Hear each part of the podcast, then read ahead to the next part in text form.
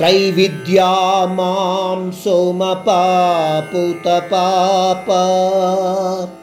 यज्ञैरिष्ट्वा स्वर्गतिं प्रार्थयन्ते। ते पुण्यमासाद्य सुरेन्द्रलोकम् अश्नन्ति दिव्यान् दिवि देवभोगान् అగోచరుడు అనంతుడు అయిన పరమాత్మ తత్వాన్ని మనము ఇంతకు ముందు శ్లోకాలలో విన్నాము. భక్తులు రెండు రకాలుగా అని కూడా మనం తెలుసుకున్నాము. సకామ భక్తులు నిష్కామ భక్తులు. ఈ శ్లోకంలో పరమాత్ముడు ఏమిటంటున్నాడు? సకామ భక్తుల యొక్క తత్వం గురించి లేదా విషయం గురించి తెలియచేస్తున్నాడు. సకామ భక్తుడు అంటే మనము ఇంతకు ముందు శ్లోకాలలో విన్న దాని ప్రకారము కర్మఫల ఉద్దేశ్యంతో మాత్రమే పరంధాముని కానీ లేదా ఇతర దేవతలను కానీ పూజించేవాడు అని మనకు తెలుసు. ఈనాటి మానవ సమూహంలో చాలామంది సకామ భక్తులే.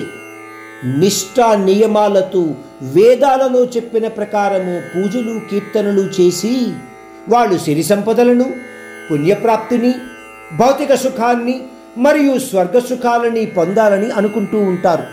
కానీ సకామ భక్తుడు గ్రహించని విషయము ఏమిటి అని మీరు అడిగితే నిష్కామ భక్తుడిగా ప్రయత్నిస్తే ఆ పరంధాముడు మాయారూపభరితమైన అశాశ్వతమైన కాలచక్రం నుంచి విముక్తిని ప్రసాదించగలడు.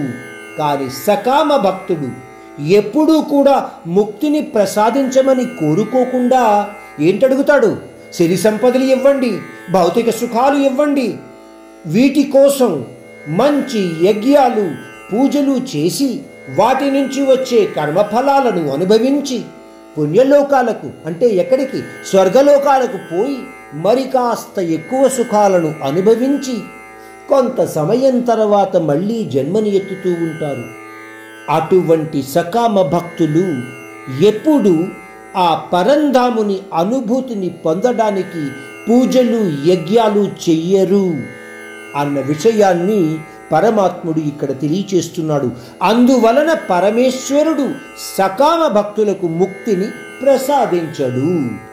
ఈ శ్లోకంలో చెప్పిన విషయము ఇది.